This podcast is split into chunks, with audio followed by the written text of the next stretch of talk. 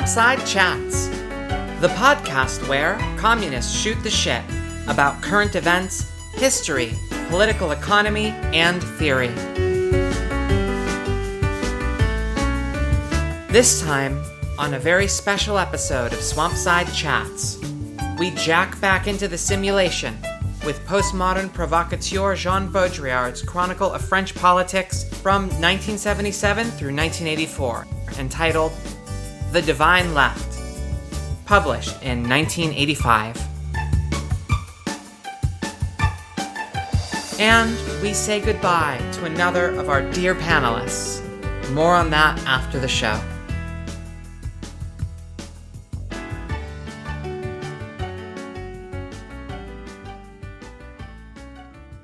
This conversation was recorded on April 26, 2020, almost exactly a month before the murder of George Floyd by police and the all too brief reemergence of a proletarian movement which followed. Welcome to the simulation. masking the absence that there ever was a reality to begin with. so part of the reason I wanted to uh, revisit Baudrillard, even though I disagree with him, and even though a lot of his stuff strikes me as kind of all over the place, I do enjoy his provocations, especially now as like the catastrophe like escalates. I do kind of feel some sympathy for his catastrophism, and I feel more and more that we really are more so than Reagan living in like the Baudrillardian presidency. Like Trump is the Baudrillardian president. I just want to actually jump to like a passage where he's talking about Reagan, like kind of just describes this situation more so. In the end, if our society is indeed a society of simulation, shouldn't its leaders be great simulators, professionals of simulation? Reagan is certainly the perfect representative of America, which in that respect is an absolute democracy. He represents the final promotion of the advertising slogan, You're the best at the political level, the revenge of spectacle and publicity on politics, and thus also the revenge of the people against the political class. If you don't like it, too bad for you. This is the era of smiling professional mutants and self regenerating optimism. I'm going to cut a little ahead here. But the fact that Reagan is such a perfect representation takes all political qualities away from him. There is no political dimension left to society that perfectly conforms to its incarnate truth. It is lost. Its senile euphoria has begun. I'm surprised by the amount of times he uses the word truth here and really seems to mean it. Yeah, isn't that interesting? The phrase senile euphoria really, I think, probably describes like the present state of the United States. like the election, the debates of like Biden and Trump. And I know they have like the right like cocktail of drugs they can give to Biden to make him seem normal for an hour and a half. After having to make several campaign appearances outside of the Walt Disney cryogenic chamber that they usually keep him in, Right. it seems to really drain his life force when he has to speak to voters. He could be the first president whose Hall of Presidents animatronic actually governs for him in office. like reading Baudrillard is kind of like uh I don't know, it's like reading Nietzsche or something. Like there's something relatable about it, even you find aspects of it to be very reactionary. And I think oftentimes it, it'll be salient in reverse in certain ways. You know, for me, a lot of this text is really interesting because it's it's back in the 70s and he's really lamenting the death of politics in a way that reminds me of like a theologian who has predicted secularization. Lamenting is uh doesn't do justice to the tone of this text at all. He's almost masturbating. What do you mean by almost masturbating? I think whatever disappointment he may have felt by like the failures of the proletariat to remake the world have long since passed from this writer's heart.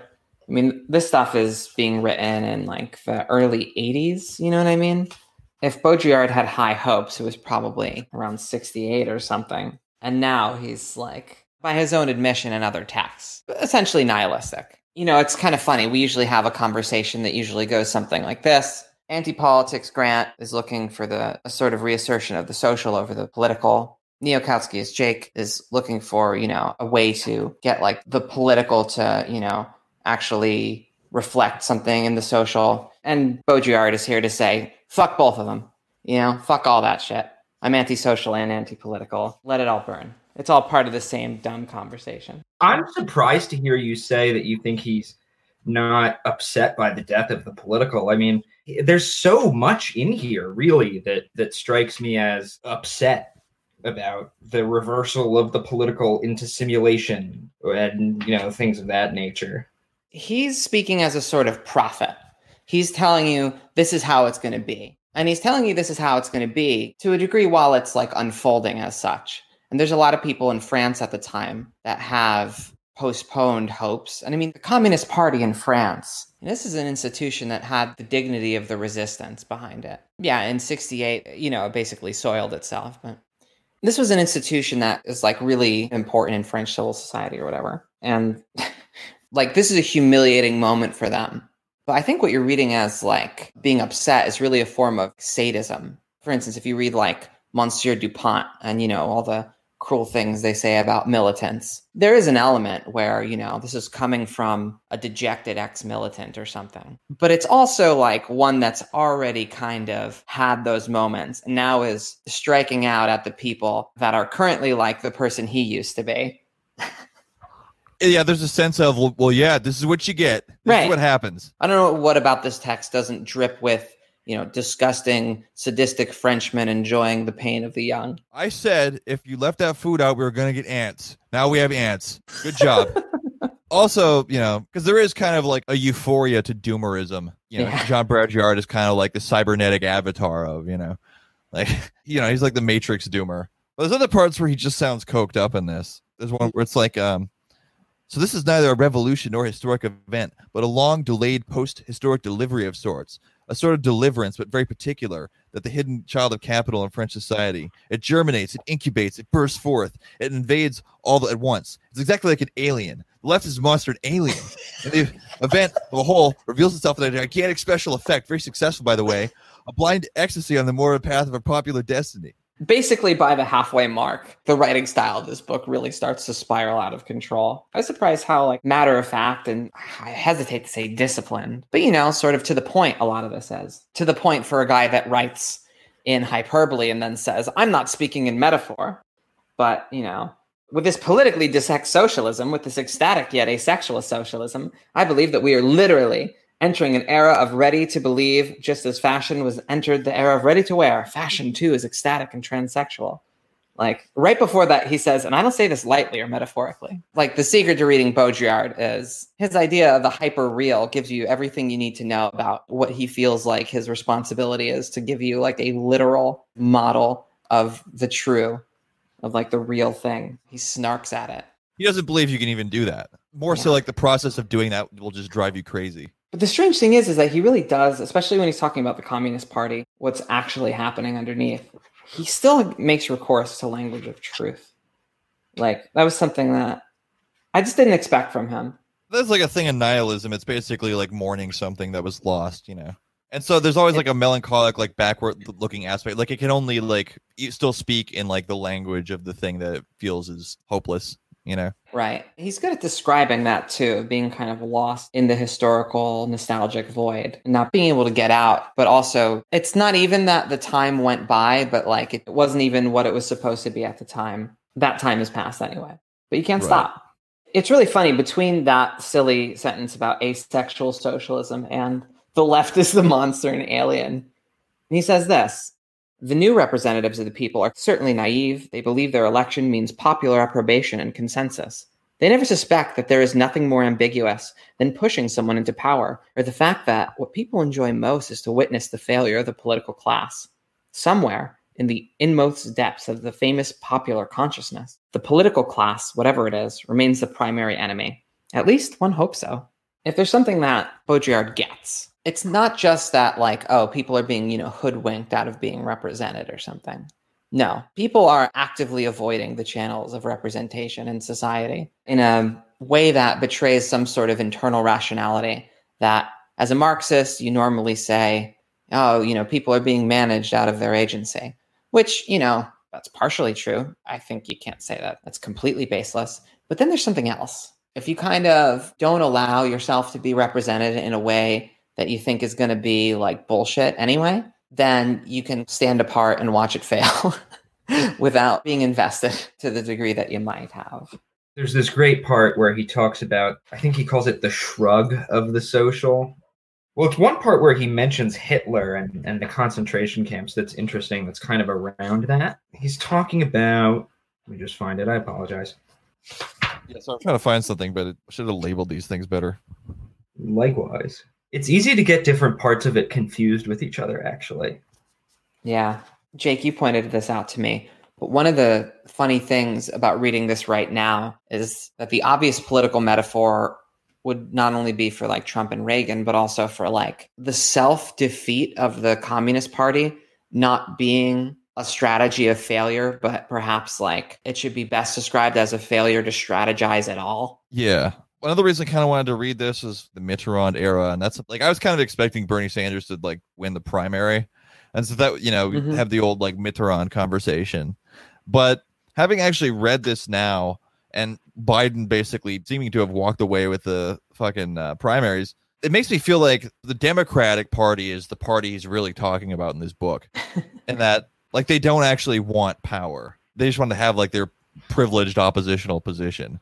Mm-hmm. Well, there's there's so much where in this book about the use of or the dedication to short-term political interests actually overriding what could actually put parties in positions of power because they're so blinded by their incentives to the extent that the Communist Party had just become really integrated. They, I believe they formed the Fourth Republic with de Gaulle. It was basically de Gaulle and then the communists were like the two parties in government. And they basically, in that period, they didn't align with the Eastern Bloc.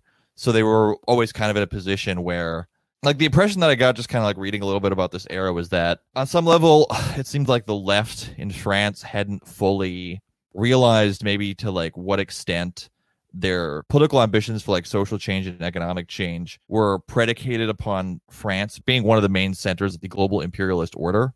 You know, because this is a point where that was pretty much completely over and they were a second rate power compared to the United States or even like Germany as like an economic source in the Eurozone they were basically at a point where like their policies so long as they stayed within capitalism and stayed in the western bloc were pretty much limited by the kind of larger monetary policy and economic decisions of the United States that they had to keep their currency competitive with in order to not further exacerbate the capital flight of like a socialist government.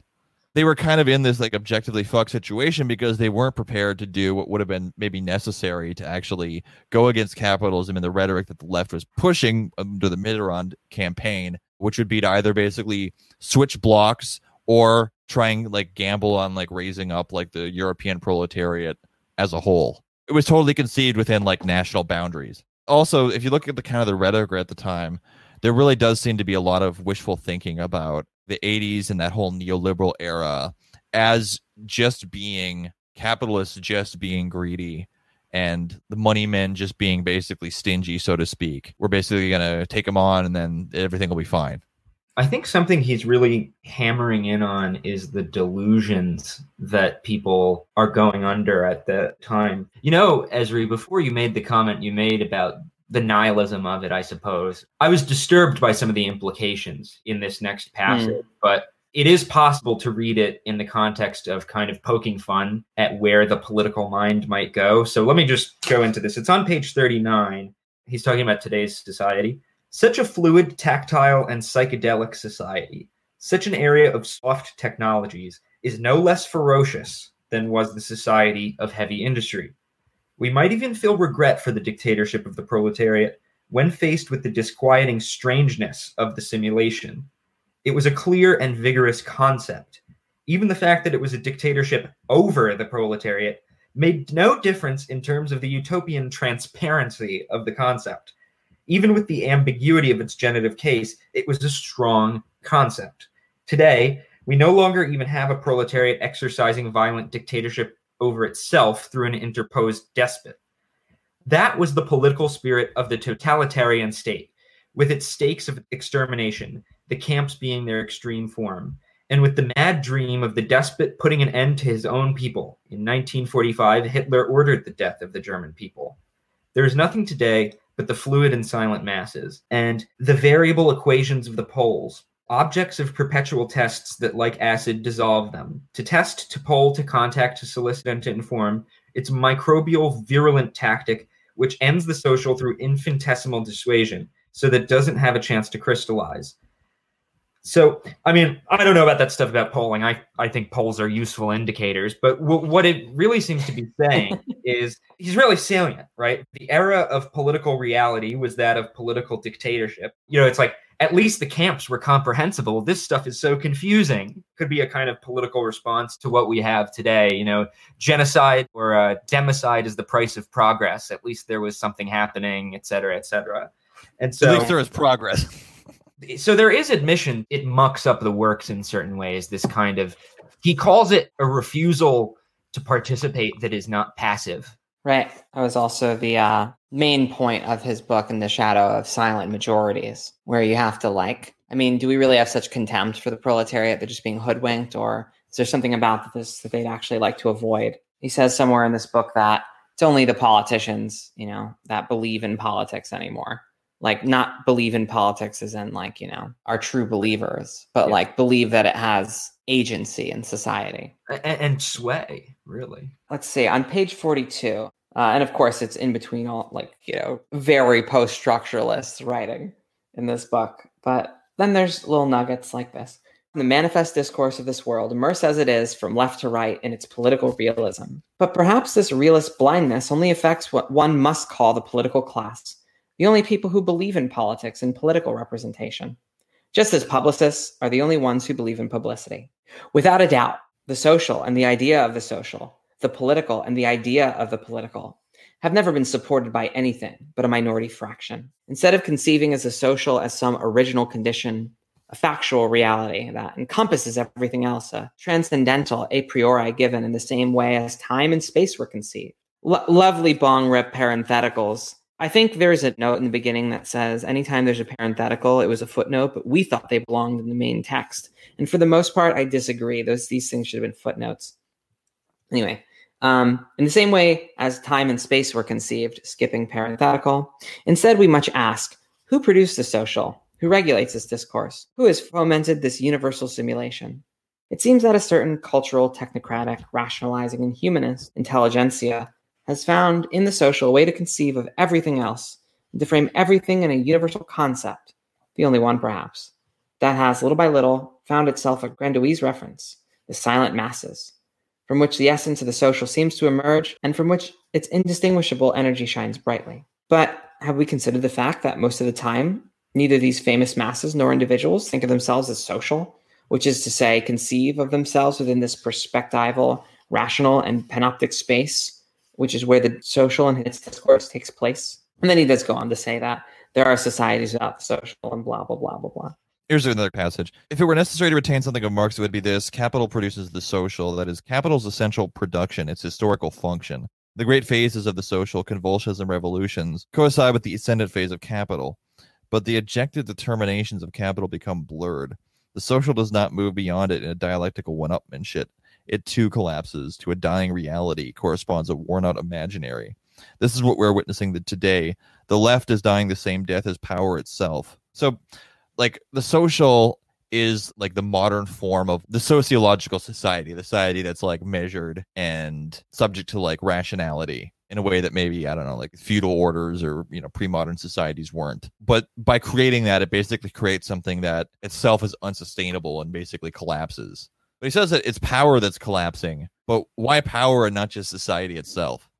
I think that Yeah. actually one of the contradictions in what he is saying about political power dissolving and that that having something to do with a dissolution of the social. I mean, if you look on page 29, he basically says that the bourgeoisie ended feudalism.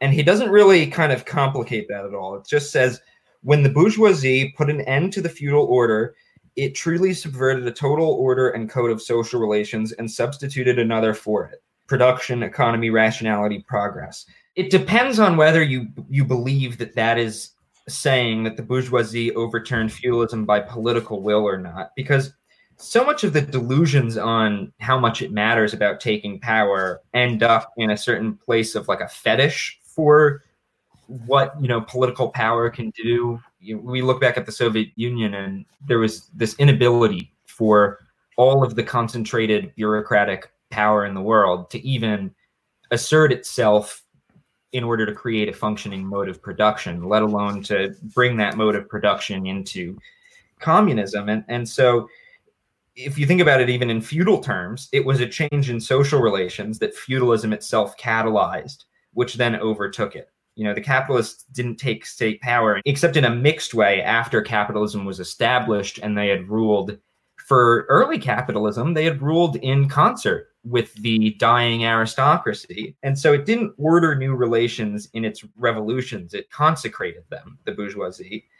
Right. I think the like fact check Baudrillard is maybe not engaging with what the poverty of the socialist thought and proletarian linkage to socialism is there. This attempt to say that the social no longer exists or it's a construct ignores that kind of whatever individuals consider themselves in ideal terms, they participate in social labor. As human beings, they're reproducing themselves and they require social production and social relations.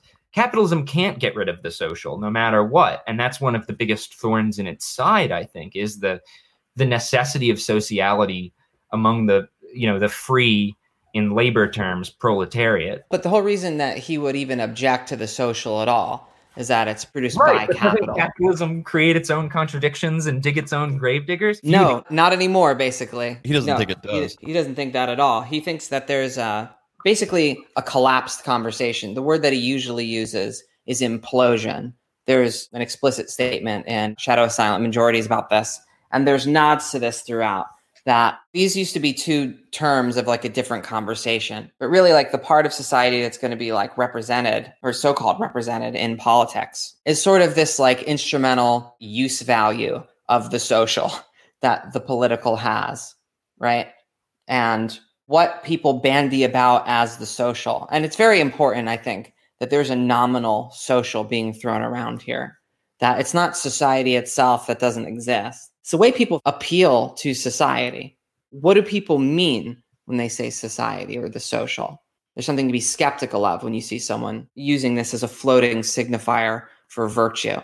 Considering, you know, we live in a mode of production. We we live in a mode of production which is the only mode of production which could create the basis for communist social relations. I mean, it's it seems like to accept what Baudrillard is saying is to I mean, he says it himself. If there's anything we should preserve of Marx, I, I mean, I think this is a venture outside of Marx's conception of capitalism. Oh no, yeah, I mean, he completely misreads Marx, like 100. percent But it's interesting to read on its own terms, I guess. Look, the misreading of Marx was the historically alive reading of Marx at the time. Very That's true. it's it's nothing special to him. Is his target really Marx, or is it all the people that follow him and you know put up banners at his face?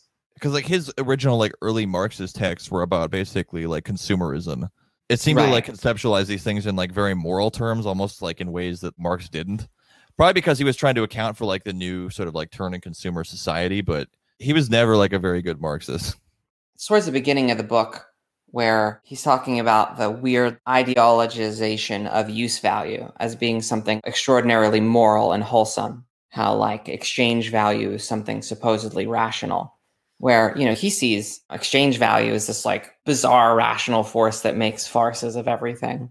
And this kind of insistence on the morality of use value as sort of as a sort of like reactionary bugaboo essentially something that like very much misses the point to the point that like their whole concept of like use utility becomes just warped and distorted by like exchange value he makes a, a point that's parallel to something Aufheben says about the Soviet Union, where like they have some like deformed law of value. He basically calls socialism that in so many words the denial that capitalism would have a, a, social. I think you can translate some of what he's saying about the ways political actors use this idea of the social. It, it kind of does go back to Marx in the sense that Marx himself was saying there is no unified one social interest that the state can represent in the political sphere under capitalism but that's what the mystique of the political sphere is is that you're going to have this one apparatus that we put our everyday lives aside,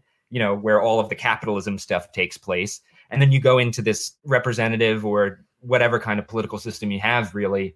And that's where you talk about these all of social kind of decisions. And so there is some value to what he says about the social, I think, if you bracket it in those terms. But if you don't, I, I see a certain anti sociality that is very common to the kind of Frankfurt School French types like Marcuse and people like that too, who are analyzing things like the society of the spectacle or Adorno with mass consumerism, though less so with Adorno. But the emphasis on consumerism seems to hold people in contempt and to view people as bought into things in a way that I don't think they really are. Like, for example, if you look at something like a Marvel movie, right, you would think that, oh, we're at the peak of the simulation. But I think for most people outside of the fandoms and stuff, that's not like become a new religion for them, much as movies try to become a new civil religion. And J.J. Abrams is going to tell us all about friendship or whatever. But that isn't really what has happened. I think for the average person, something like Avengers is more like a glorified lights show. It sold well and had great audience reception. So I think that a lot of times we kind of assume like, oh, these damn popcorn Americans and their big sodas, like as if people have no self awareness or irony. Like, you know, oh, they're just watching The Bachelor. Like, I'm pretty sure most people who watch reality TV know that it's trash and are getting a kick out of that. Yeah, I think he's I, kind of I, gone beyond guess, the hmm. sincerity of consumerism in the era he's talking about, if it was ever there. Would that be news to Baudrillard? Like, because you're right, is that there's an antisocial element to this. There's no question about it. But is it really that, you know, uh, the damn kids and their popcorn? I think he's kind of celebrating this weird simulation that we yeah I, I suppose that meant more the general tradition that he's coming out of is what i was elaborating on this is edging you know he's being an edge lord he's like you know what actually fuck socialism let's eat popcorn and watch the avengers i mean on some level he's basically just talking about the inability to like grasp the object or whatever like there's a reason that sociology is like a very soft science you know the social mm-hmm. sciences are yeah. like a soft science like it's such an exceedingly complex and regressive subject that you can never really fully understand it and that's why there are you know there's so many like mutually conflicting like understandings of like where things stand or where things are headed or what the masses really want or they don't want from any number of directions left right or whatever because to encapsulate something like as complex as human society as like a totality it's it's always going to elude your grasp completely because you don't have the instruments or the like capacity to fully understand it right? There is like definitely like, like an empirical basis to that. Yeah, there's a part before that where he just goes the communist party itself like the real like the social is still what it is but it's probably no longer any more than that which is to say that it is exhausting itself into its own resemblance hyper maybe stepping back and just kind of looking at like the political situation like in france at the time like i was kind of saying earlier uh, the Communist Party there was kind of between a, and you know even the socialists were kind of between a rock and the hard place because like France existed within that Western bloc, and because like the working class in France was probably not prepared to you know go the, like the Spartan route and basically go over to like the Eastern Bloc and right. switch sides in the Cold War. And so the any like leftist thing governing in power there basically just has to go cut the best deal they can. This is like a thing we haven't gotten out of. And there's a section later where he kind of says something where he goes, um, the right also claims to represent deep values, but through simple tradition and legitimacy, not through the moral and historic decree of reason. This arbitrariness is how the right, even if it makes appeal to moral values, finds the immorality to govern, whereas the left, because it appeals to true morality, uh, that which defies the course of history toward the good and happiness, is constantly forced to exonerate itself from being in power and to sacrifice itself, as it has often done, on the altar of the right. The left's very divinity prevents it from governing with all the means at its disposal. And in contradistinction to the right, the profound morality of the left is what creates an obstacle to the exercise of power, despite all the immoral stratagems to which it too must avail itself. And so, yeah, there does seem to be hmm. this problem where, like, the left, or at least the far left, is not able to maintain legitimacy yes. if it yes. wins governorship because it has to manage capitalism, basically. Although, ironically, I feel like Bernie Sanders might actually have had this problem less in the United States because it seems like you can do something more like that if you are the imperial hegemon, but you would have to probably maintain that imperialism. Yeah, this is definitely directed at the far left because, as we know, this is the set of elections that really make the Socialist Party in France like a national player, and the torch is passed. From yeah, from the PCF to the, the Democrats to an extent, though. I mean, we had an earlier conversation about how it always seems like the Democrats and the Democrats are doing what they it seems like doing what they think will let them win, though there's some ambiguity there. But regardless of whether they want to win or not. I mean, the fact that that's even a question, right, about whether the mm. Democrats want to win or not, shows that the center left shares this mm-hmm. problem of I don't know if it comes down to to dedication to principles above all else or, or something, but it definitely shares this problem of even when it's in government, it is terrified to implement its mm-hmm. program. I mean, for the center left, it's mm-hmm. really there not to implement its program. And you see this over and over again. The read here is a little different because the far left is the one with the programmatic kind of listen, we have a program and we have no will, we have no political will. We actually secretly don't want to win. We're terrified of power. Please don't make us. And when there is a possibility of victory, Baudrillard, you know, is describing people being like, yeah, well, let's have a laugh. Let's put you up and watch you fail. But um, ultimately, the book talks about, you know, with the victory of Mitterrand, like Baudrillard describes this ecstatic socialism. I think that probably the best way to understand what he means by socialism there is actually he means neoliberalism, like the system being set up by the socialists. One thing he does get right is that they did fundamentally misread the situation they were in. You see it, you know, I'm as subject to it as anybody. You see the left kind of gets like extra excited, maybe beyond what their actual capacities are like in a certain situation because you know you're just so thirsty to get some kind of win in your sails the way some people were talking at the time, you would have thought like Mitterrand winning was like the last stanza of the Internationale. This is what we worked for, you know, this is what we grinded for all those years. When really it was more just they were the other guy on the ballot. Hey, let's try this and see what happens. You know, it was the fucking 80s. Like that was the conditions they had to work within. I mean, we can remember in our own lifetimes the whole "it's happening" lunacy around Syriza. Oh. I mean, Jacobin was convinced that we would be fully automated Euro communism by next year. Right. I mean, that was a spectacular disaster. It's a very similar kind of thing, although maybe the stakes were a little bit higher in that situation. I remember hearing like polls in Greece after the time where people weren't even that mad at Syriza because it's like, hey, they had to cut some kind of deal. You know, they seemed like they tried. yeah, it is a problem for the far left that really wants to transform things. The the bit about Althusser and like Althusser is mystifying like de-Stalinized Stalinism and his need of like opposing the party from the militant and like his line basically that like the Communist Party does for French society what Althusser does for the Communist Party. like it just describes so accurately the way that this like critical Stalinist tradition that comes out of Althusser never sufficiently breaks with the Stalinism. There is uh, really an embrace of the underlying relations and tenets, but you know, with this like you know critical like air about it. I don't know. I mean, I guess Khrushchev doesn't exactly posture with a pipe, more with an ear of corn. Ultimately, like the impulse towards, well, I'm not one of those Stalinists like that appears in its most erudite and pretentious form in Althusser, hmm. which is something I really enjoyed watching him skewer because, you know, for the most part, post structuralism, right?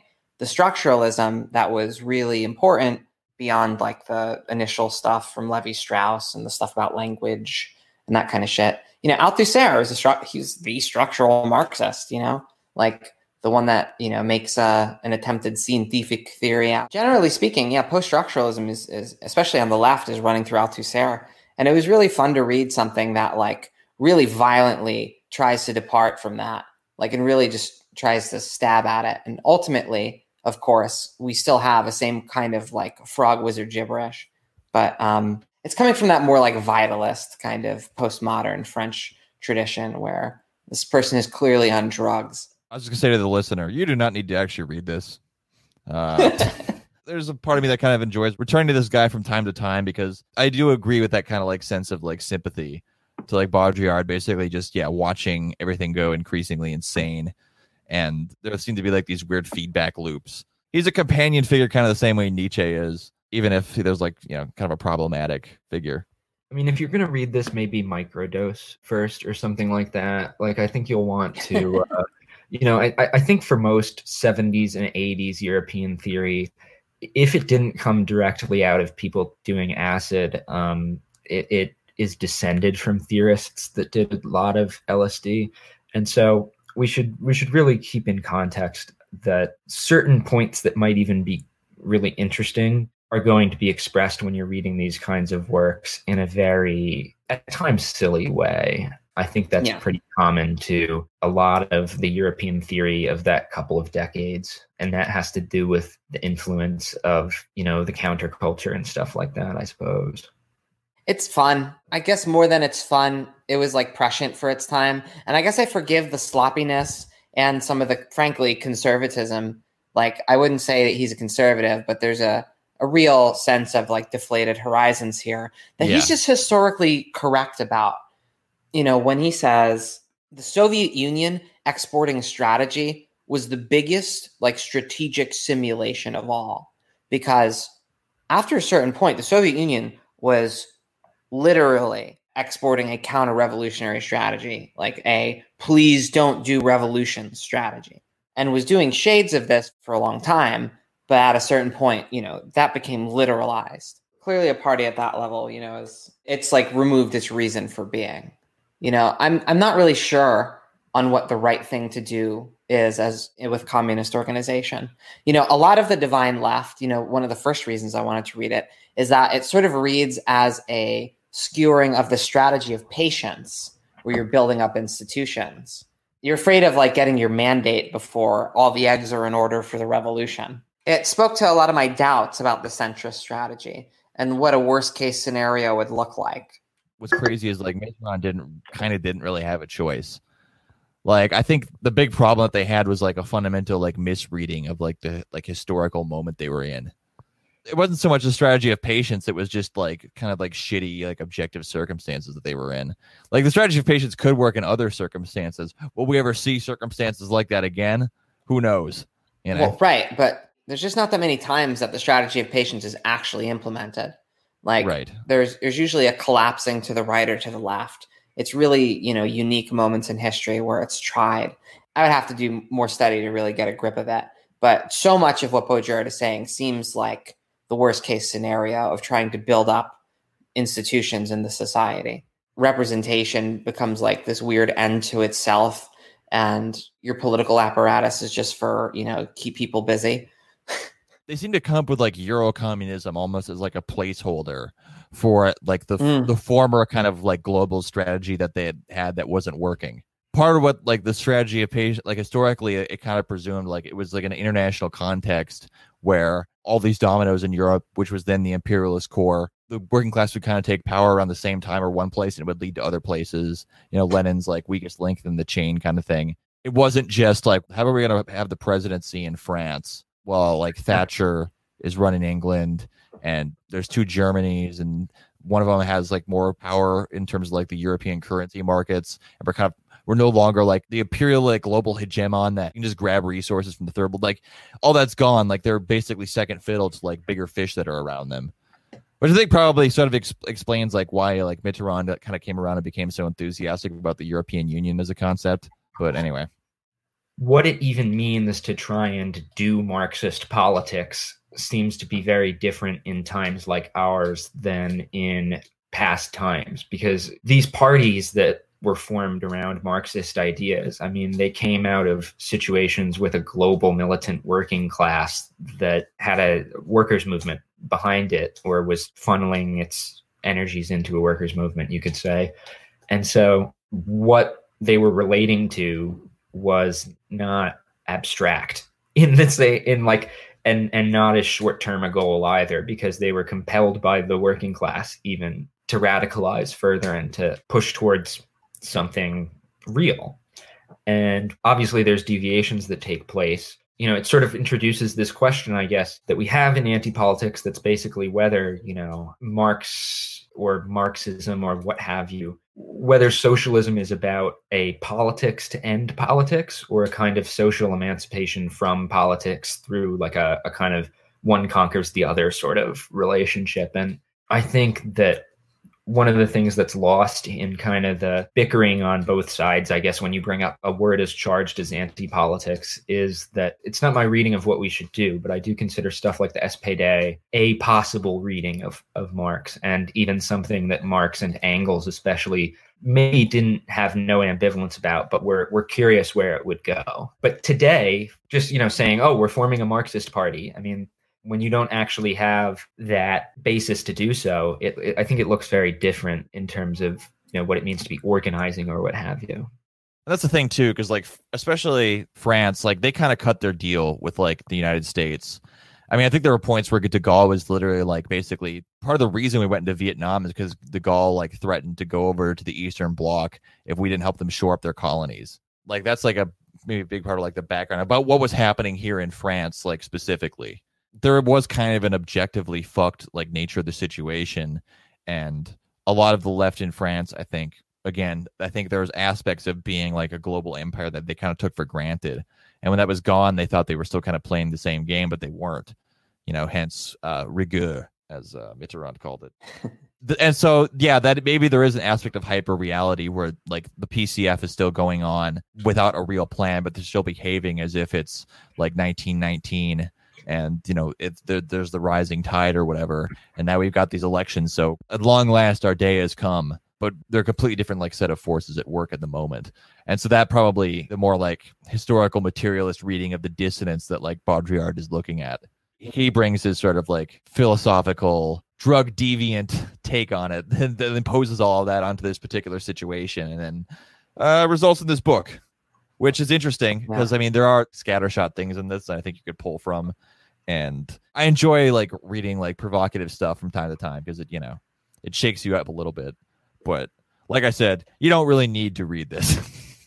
It did make us talk for two and a half hours somehow, though. Well, that's was that was really the yeah. main idea. I mean, yeah, I knew we would have a lot to say about this because, I mean, you know, it rhymes with a lot of the debates that we're having, and the fact that it does, I think, gives me more respect for this text than I would have ever, ever had otherwise. The fact that this corresponds to, you know, it's basically the period of centrism that Macnair kind of likes where it's the post Khrushchevite CPs before Eurocommunism. This is the most kind of moribund form of it.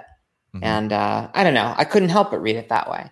It bodes poor for the idea of like doing the strategy of patience now. But at the same time, we're seeing that like these kind of shortcut measures don't seem to work either. And just complete spontaneism, I think, remains too indeterminate and doesn't mm-hmm. like coalesce into like a positive force that's capable of like acting on society in like a sustained way. So there's problems with like all of the kind of paths forward. And as ever, it seems like we're always waiting for something new to emerge, you know?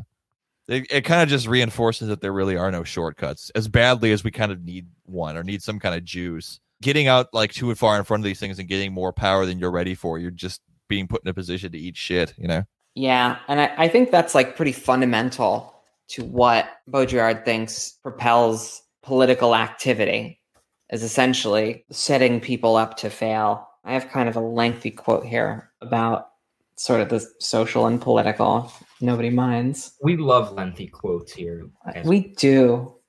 The Communist Party had hoped to elude power by programming and overprogramming, and now the masses who couldn't care less about the program, the contradictions and subtleties of which they despise, risk bringing them to power power without the program. Whereas the watchword was the program against power. What a singular reversal. The situation is hardly less obscene for the Socialist Party, although it does want power. This is still according to the idealism of a program. I'm going to skip a bit. The Socialist Party also ends up on the wrong foot because the masses will elect it not for a program at all, but in order to see it in power. It's an absolute misunderstanding, but that's what makes for the discreet charm of these elections. Real political power that all forces present avoid, they are simply the executors of a program, is absorbed by power as spectacle, which is the only thing that the active statistical masses can distribute today. We should not have any illusions. They will re-elect the right at the next turn, but this is not important. They want spectacle, signs. They do not want to change society. They want a good spectacle, not a good program. They do not want to be represented. They want to witness a representation. They've had enough of a destiny of representation, whatever it is. They want to enjoy the spectacle of representation. All the representatives, parties, unions use the social demand of the masses to escape politics, and they have good reason to do so. Society is managed via the social. The Communist Party, apart from its cowardice, has perfectly good reasons to mistrust political power, which no longer exists, or is no longer anything but a trap of representation, to trust in the everyday municipal arrangement of the social. But the masses do not understand it that way. They prefer the spectacle of politics, whether grotesque or ridiculous, to the rational management of the social. Perhaps they don't like the experience of the social. Perhaps that historical experience taken in their name and on their backs is not at all to their taste. Perhaps they don't want to be taken for the masses and compelled to assume responsibilities. Perhaps they're fed up with the real and the rational, the concrete and objective problems, even and especially their own. Perhaps they prefer the Baroque theater of the end of politics, the absurd charm of a political class that denies itself as such, according to that celebrated adage, and descends into the street in an anti theoretical gesture, flattering the masses, inviting the garbage collectors to the Elysee Palace, competing in demagogic baseness. It basically goes on to say that they've gotten rid of power on purpose. They're not stupid enough to let representation, power, and responsibility be pawned off on them. Then he essentially like quotes Nietzsche saying, "The more woman is woman," said Nietzsche, "the more she defends herself against all forms of rights. The more the masses are masses, the more they resist all kinds of representation, and so will the silent majorities be."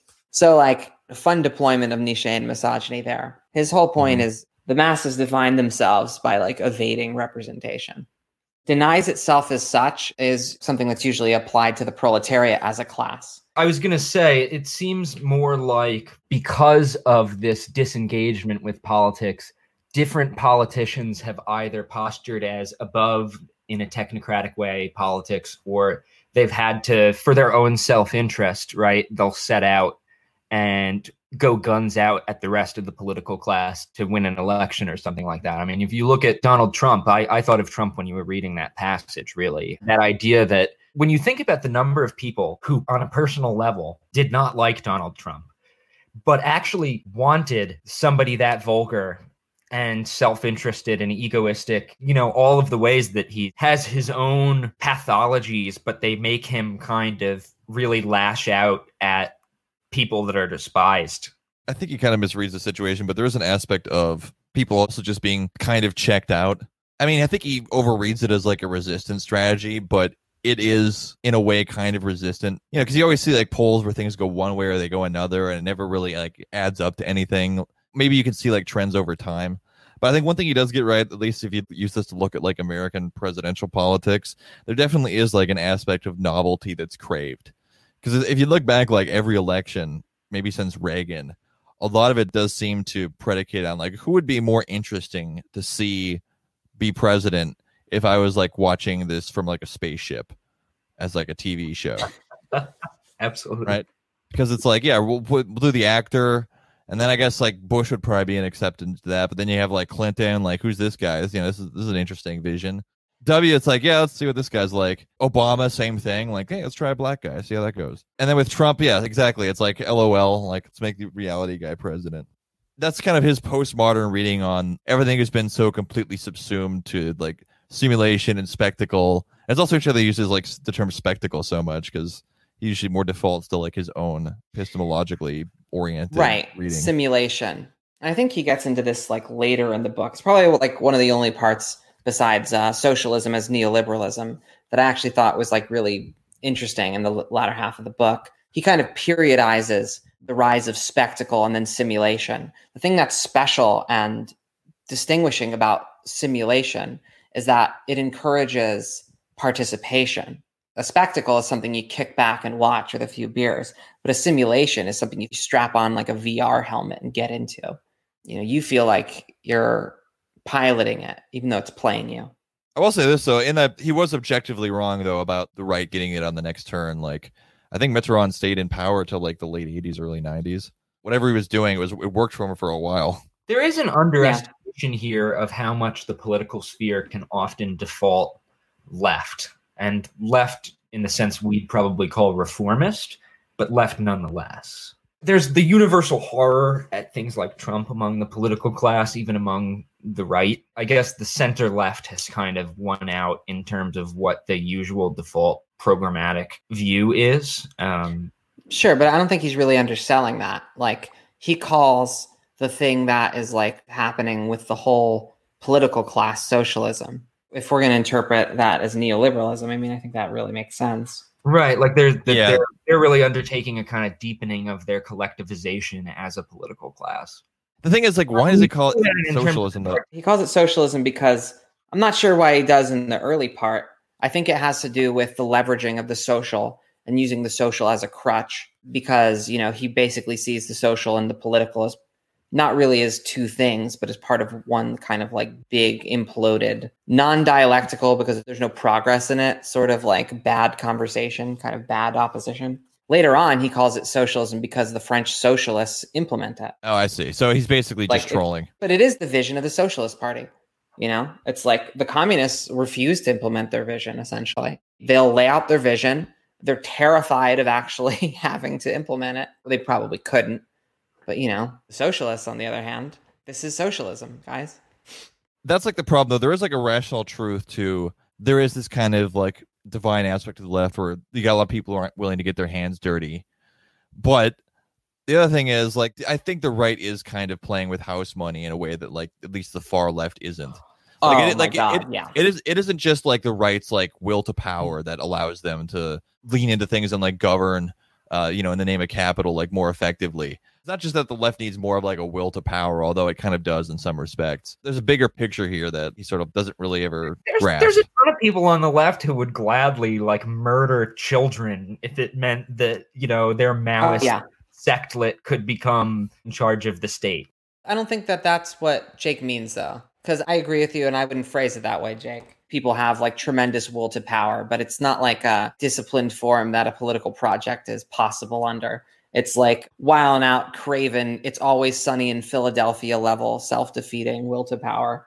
but it also just isn't the right's like will to power that enables it Yeah, that's something special about the left in Baudrillard's point of view is that look, everyone is going to fall flat on their face. Everyone is stupid. But like the far left, they're even worse at this. They're like far worse at this than the center left and the right. Yeah, I think it's good to include the center left in that in that analysis at least because the right is in decline. Even when you look at the social bases that center right political parties typically draw on, there is an increased liberalization among those groups. Uh, whether it's even young evangelicals have more progressive social views than older ones, and you you see this this dynamic emerging where the right in its old 20th century sense is now obsolete and you know people who are ahead of the curve like tucker carlson are kind of trying to figure out from a right-wing perspective or a conservative perspective how to adapt to this kind of change but there really is a after the cold war i would say the center right kind of loses its reason for being in a lot of ways once the Soviet Union is gone. And it's like, all right, well, if being left doesn't have to mean fucking with capitalism or even doing Keynesianism, then like, I guess we can just be center left Right. then as a political class. Like, that's fine. And so, I mean, in some ways, that is probably. In terms of the people you're talking about who have a house stacked bet, Jake, I think we agree in the sense that a lot of the people I'm calling center left, th- that is to the right of you as a leftist on the political spectrum. But I don't, I don't really think that's what Jake means. Like, Jake's right here. I'm just saying that you know I'm not completely trying to counter the point that there are right wing people who have a, an advantage in terms of uh, getting to state power over the far left. I'm I'm simply stating that what right wing has to look like has also shifted left. like liberal in what sense because like they're liberal in the sense that they want to like basically restore like laissez-faire like gilded age like free capitalism in the social issues sense, the kind of everyday, you know, the majority of uh, West Virginia now supports gay marriage. I don't think that we should underrate those kinds of indicators in terms of what's happening to conservative social bases. And I'm also thinking too, if you look at you know the sacred ideological principles of the right you know you can look at the ballooning deficit you can look at willingness to do weird things that are ideologically scrambled like prison reform or can you can look at their current signing off on massive state intervention in the economy and it, it becomes clear that the right has had to realign to liberalism in, in so many different ways. Hard to give one answer. I mean no like i mean okay yeah they, they've come around on gay marriage but if they're still tied to like the american like nationalist project and like the attendant imperialism that goes with it. Well, isn't And- the center left too? I mean, that doesn't seem defining of the. That's like how things have shifted over the years. That like the center left is considered the left. You know what I mean? Like like Well, that's part of like the overall like rightward yeah, traje- it's like like trajectory of things. It seems like conservatives today are actually less aligned with the imperial project in a certain sense because they're much more dedicated to isolationism, which in practice reduces the United States on the world stage in programs like NATO, things like that. Certainly, it doesn't make them anti-imperialist. It's it's all for self-interested reasons. Okay, like yeah, they've they've come around on gay marriage and stuff like that. But my point is, if they still engage like in massive voter suppression designed to basically shore up like the ru- shifting demographics, like racially, right? And yeah, there's always been like the paleocon and libertarian element that were formally against like American imperialism, but are they really serious about it? Like, I don't think so. The Trump administration has been a reduction of America on the world stage. I mean, relatively, but they're also doing shit like hijacking PPE, like on the fucking high seas, and pivoting like against China, and like it's still very much like an imperialist ideology, even if you know Trump personally wants to get out of like Iraq and Afghanistan. I I feel like we're downplaying the value of the notion of the center, like there being, you know, like a core to being part of this political class or whatever, to being loyal to the state, you know. So much of what left and right have done in the American context has been in service to this state. We've had a very narrow spectrum for some time. And this whole book is being written in a place that has a relatively important communist party. The other thing is too, like we also live in a country where like the right is also still very much tied to oil, which you know basically could end up like collapsing civilization. So if we're not like in an extreme right wing like situation, like I don't know like what would be. I think that's a bit of a stretch because when you look at even what oil companies are looking to do, there is fear about the carbon bubble. And so, if anything, what they want to do is is kind of provide kind of a bullshit eco market solution. But they even the oil companies aren't that dedicated to oil in the sense that they'll try and make as much money on no, it it- while it's around. But it's it's finance capital that's more driving this. I've heard things about oil companies like wanting to invest in more green infrastructure, but it's harder to rate financing because everyone like finance wants like instant returns, you know, quarterly returns. That's why everything is so exceedingly cannibalistic. But like the Republican Party and like the right doesn't seem to have any particular desire to discipline markets or all these market actors in any meaningful way. You know, they, they believe that like the market is the mechanism for freedom. Right. Whereas the center left wants to put on a show of pretending that they disciplined the market at very least. I mean, yeah, maybe. I- Trade or some bullshit that won't even go close to far enough in terms of Right. addressing the seriousness of global warming. Right. But the point is the fact that that's even where they're at, like, indicates, like, the fact that there almost is really no meaningful left in the United States. Yeah. It's, you I know, mean- I mean, that, difficult with these terms left and right. And I mean, that speaks to how I don't think it's bad faith on either of our parts, but the way we've had to kind of explain our definitions so much during this conversation has to do, you know, we are theory heads and we're going to have our own esoteric definitions of everything. And that's like a mutually guilty kind of thing. But I think more importantly is the scrambling of left and right and the way that these you know just calling somebody a leftist or a rightist doesn't really tell you that much about their material role in history because these things are so detached and you know the left not having its social basis anymore leads it to kind of just have a lot of conversations out in the abstract ether there's nothing to kind of tether it to reality whereas even something like the spd had the workers movement to kind of keep it relevant and thinking about what was going on in the world and so right. it, it becomes this thing where you know what left and right even mean is not i'm not saying there's no distinction or that there's no reason to use the terms ever when you're talking about politics but they've certainly blurred and there's definitely an ideological scramble going on and it means that there are actually multiple useful definitions not just the uselessness it's almost like the uselessness also means that there are multiple useful definitions because these are still historical reference that have Well, meaning it's- in terms of the legacies we're talking about too. It's a binary opposition and it's a spectrum. Right. And no framework can really encompass everything. But, it, you know, I think it is fairly useful. I'm suspicious of this, like, I'm above left and right stuff because like, it's not necessarily a virtue, you know? Like, fascism is syncretic, right? That's not like a feather in its cap or whatever. Fascism is very unabashedly and proudly political state oriented in a way which complicates that.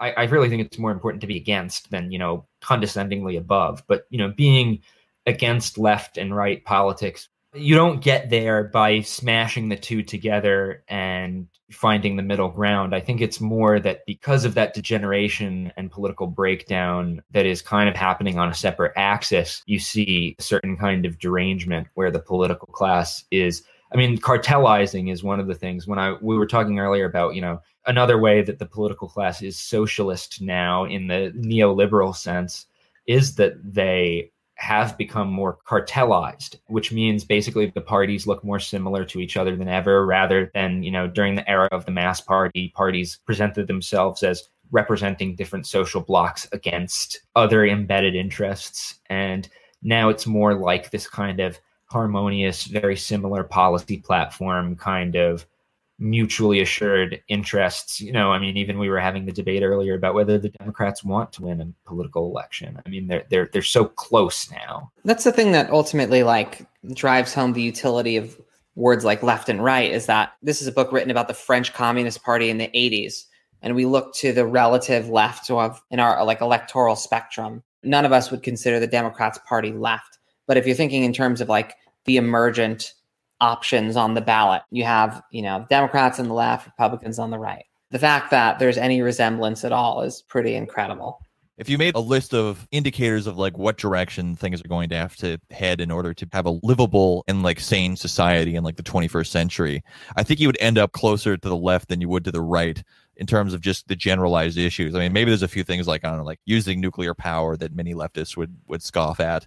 But I think overall, like if you try and like I don't know exit friend be like against, I'm against all of it. Like, are you really though? Because like I would bet like if you just sat down like issue for issue, you'd probably end up.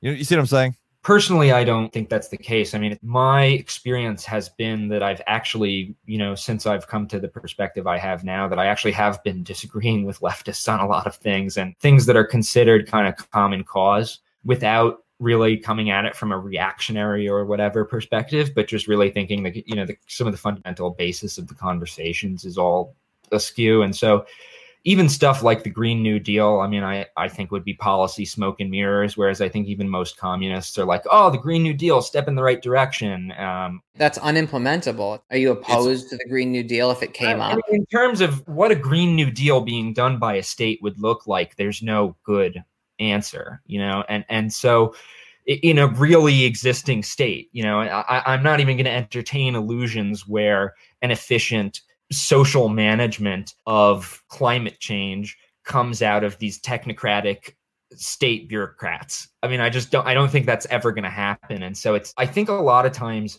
our ability to envision a policy alternative within the context of politics actually unconsciously allows us to rationalize upholding the whole structure because what we're doing is, you know, I'm not going to overturn this thing because if you, and I even think about this in terms of the lockdowns, right? Like the, the way the quarantines have been done, which in my opinion, you're looking at something like the entire political class, left and right, decided to pour all of our resources into these generalized lockdowns rather than targeted interventions to protect the vulnerable. And now you've got a situation where COVID 19 is running rampant through nursing homes. But do you think the capitalist state could carry out the latter?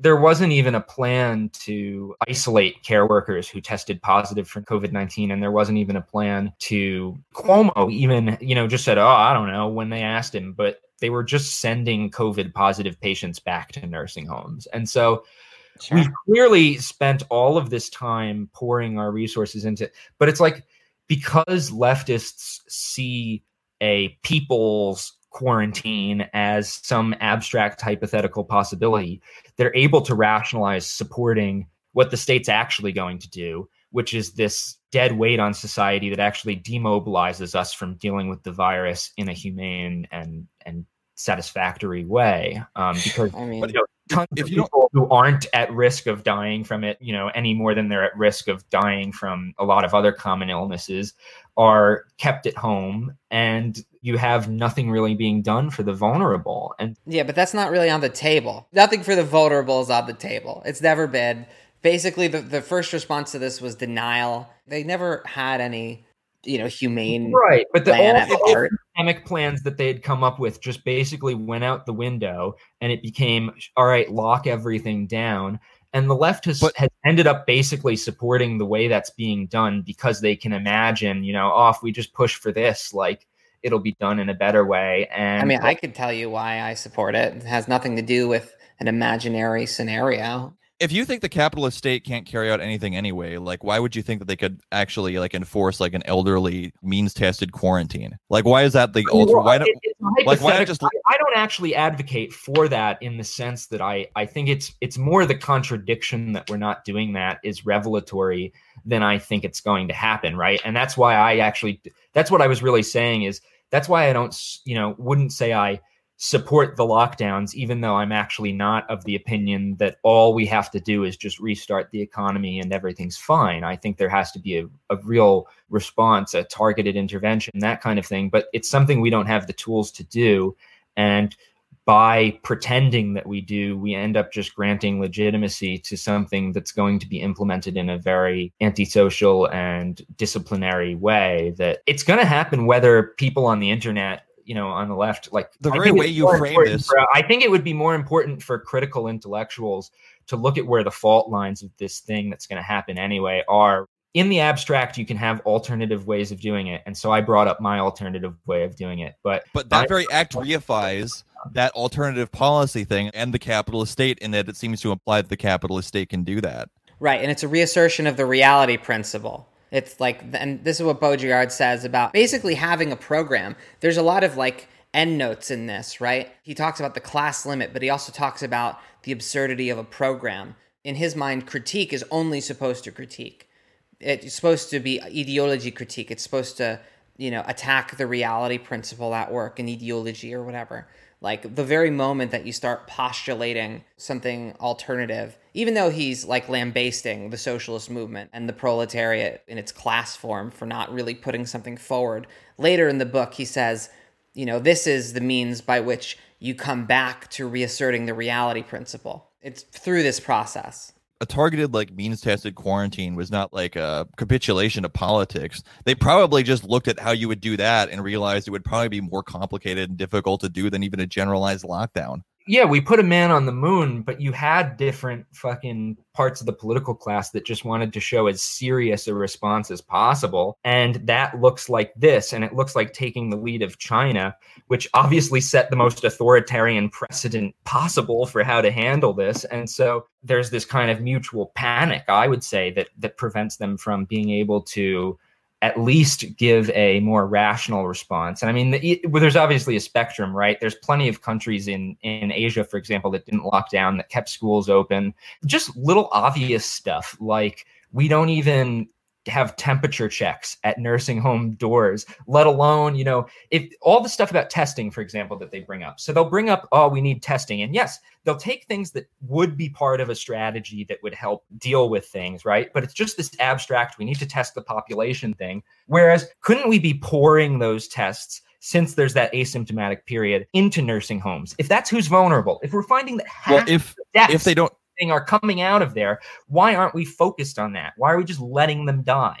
It's they're just they're, because they're struggling to set up supply lines because there's there are bottlenecks in productive capacity. Like it's hard to just find the actual like physical equipment. no, because- but they're saying they want tests I mean- so they can implement this strategy of They don't give a mass, like generalized, no distinction, rather than actually using a targeted epidemiological tool in smart ways. But you have to get the temperature checking machines though, and there's like a limit on those. Coming around a nursing home, you're gonna have a thermometer. I don't think it's the supply lines that put a limit on this implementation. I just think the state doesn't like really give a shit, and Well, there's you know, that too. capitalist state is not going to do that. Uh, but bourgeois state, I should say, because as the crisis, you know, really points out that there is a contradiction between you know individual capital and even sometimes bourgeoisie as a class, and you know its state that has its best interests in mind. I mean, listen, the lockdowns we got are you know it's not really that absurd in the U.S. The thing that was absurd in the U.S. is how late it came Right. because a lot of this stuff is like a shelter in place order that doesn't have like a Modi like curfew or you know legal penalties even like you see in Germany for like meeting up or something. For the drones harassing people. Yeah. A lot of the most extreme stuff isn't really here, and Well, you I- could say I- that we underreacted, if anything. I would say that if you look at where policing is going to be variant, I think that people who support the lockdowns, people who kind of without question support the lockdowns, because it does actually have broad social support in a lot of ways. They have been able to convince Yeah. people that it's necessary. But if you look at where it's kind of solidly come out of in the middle class, you know, initially making the demand for that cessation of labor or at least that work from home order, you see a lot of people who are going to have a more comfortable experience of it, where the police kind of seem like friends. But if you're in Newark, for example, there's plenty of reports that people are just getting ticketed for going out on the sidewalk. And so, because the state is going to be racist, I mean, the left can see that this is why you don't support gun control laws, right? Because if you actually implemented it in the US state, it's going to be the most racist thing ever. Well, I mean, if you look at lockdowns, actually, there's all sorts of ways that it's authoritarian for the working class in terms of its enforcement here, even, and then laissez faire for the middle class. like the whole thing is so like chaotic in terms of how it's implemented. It was never going to be even enough because you know partly we just have like a federated system.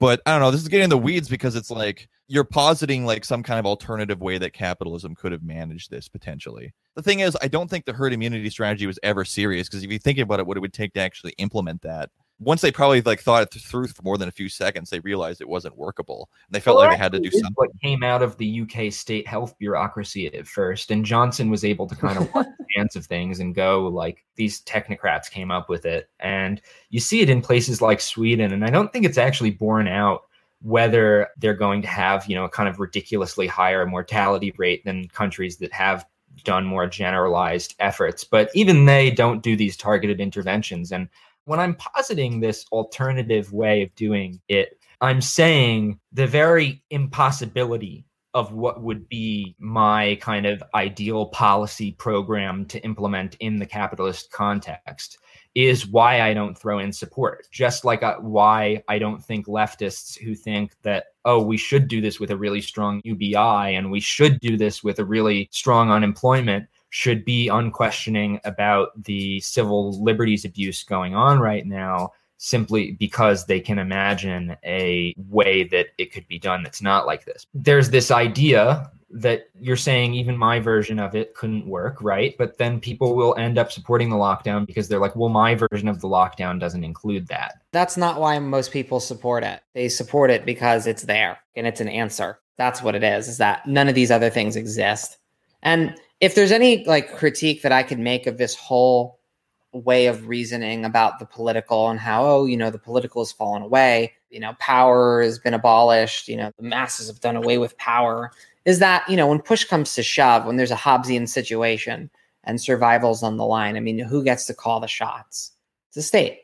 It's not actually capital individually or collectively. I think this should be revelatory for a lot of people's political reality, you know? That, I like, actually agree with that. Yeah. you actually get like a conflict between capital and the state. And the state is, in the United States especially, caught asleep on the job, you know, and then when it does respond, it's kind of weak tea. You know, it's not enough. But even so, even though it's not enough, even though power is sclerotic, when there's a Hobbesian situation, in comes the state, in comes power. This stuff isn't really gone. Maybe the masses are being a bunch of girls by like avoiding representation, and maybe we should appreciate their seduction, as Baudrillard no doubt does, as opposed to this, you know, cucked representation or something. But all the same, like not participating in power, you know, leaving power to the professionals and laughing at them as they fall over themselves. Still, at the end of the day, leaves us in these crisis moments with professionals with their hands on the levers of power. And that's the only time they can really act. You know, when I think of neoliberalism, even though there is something about like weird, desocialized political bases for these things, desocialized base is a phrase that he uses. That this isn't like the old political bases that actually had roots in society. This is something else. You still do have like actors with quite a bit of power that can change things around, that can change the economy, that can change, you know, at least downstream from the economy, society to an important extent.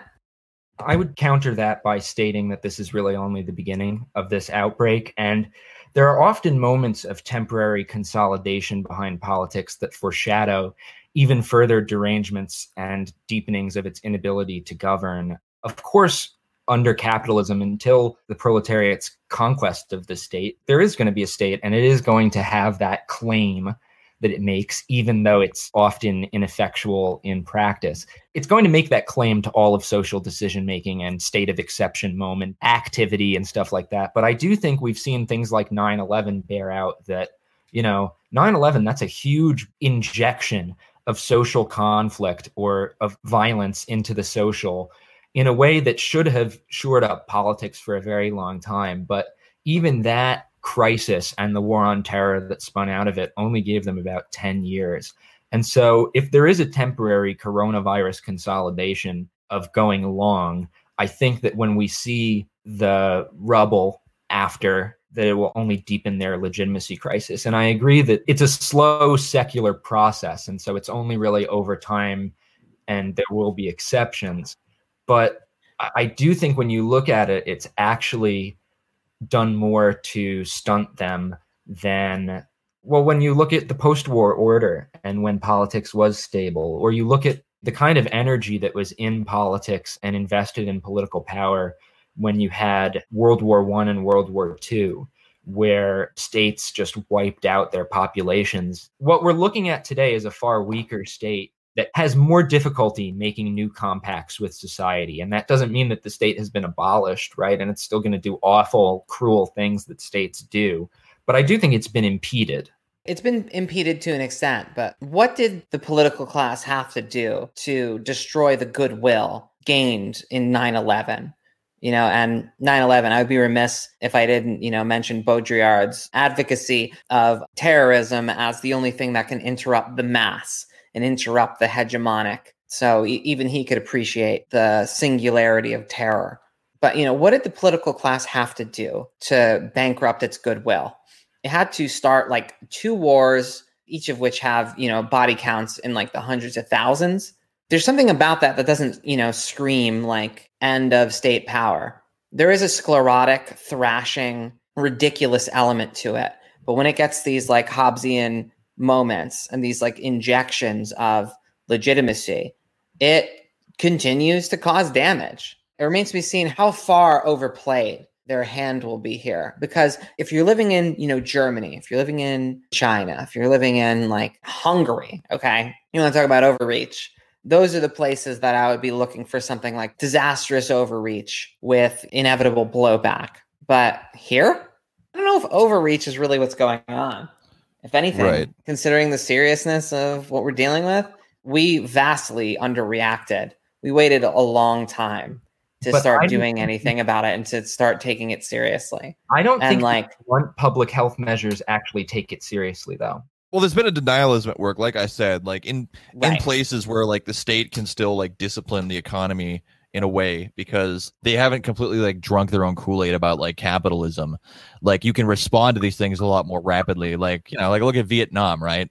Like Vietnam, I think I'm like the sixth person they started instituting like shutdowns and they haven't had a single death from this. States that are more willing to basically violate like the norms of like market society and like neoliberalism can react to these things more rapidly than here, yeah. where they, they basically prevaricated on everything until they were absolutely forced to do something. And there is some state overreach. I know they had passed some bill in the midst of this to like remove end to end encryption. So there will be like some power grab aspects that have nothing to do with this. Like they like, like they do with every single crisis. So there is kind of like an over slash underreaction thing happening at the same time.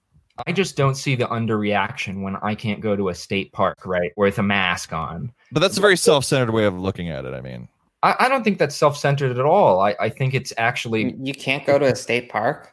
Like, is that what's happening in Jersey? No, all of our state parks are shut down. Absolutely. And a lot of the national parks are shut down as well, even Sandy Hook, which is a, a national level one. And that really, I think that, again, all of these attempts to be serious, to not underreact or what have you, have been very undermining. A lot of those don't make that much sense either. A lot of them are like brute force. It's basically shoot the cat in the Stafford Beer way. Like, we have to eliminate variety and we have to eliminate variables.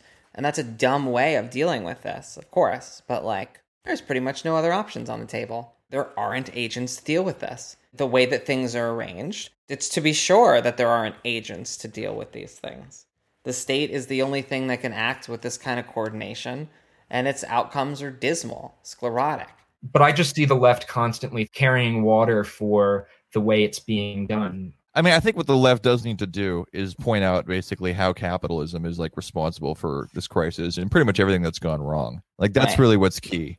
Because the fact that they decided to do just in time like supply lines like on the healthcare system in the United States and like completely like delocalize production on that. The fact that we do basically have like this for-profit healthcare system that is already like deeply broken. Well, they've Uh, had to lay off nurses because the social distancing strategy involved eliminating elective surgeries, which means the healthcare system can't be fucking financed, which means they're laying off people who just spent three weeks in COVID units. Well, there's no planning. If there's you had no planning, planning. it would cross train those people, you know. Another good aspect that you see like in some places where like people came out of retirement to act on this. But because we have a for-profit system, yeah, a lot of places rather than throwing on treating this, they'll just like lay people off to cut costs. It's going to come around to absorb the impact of this instead of doing the rational thing. Again, if we had a rational system, there'd be already plenty of doctors instead of a shortage, you know. like that's kind of what's key. And I think that's kind of why people on the left end up embracing the shutdowns because it is something. And I think that they are rightly terrified of the market economy managing this crisis. Yeah, we're kind of stuck between a rock and a hard place, aren't we?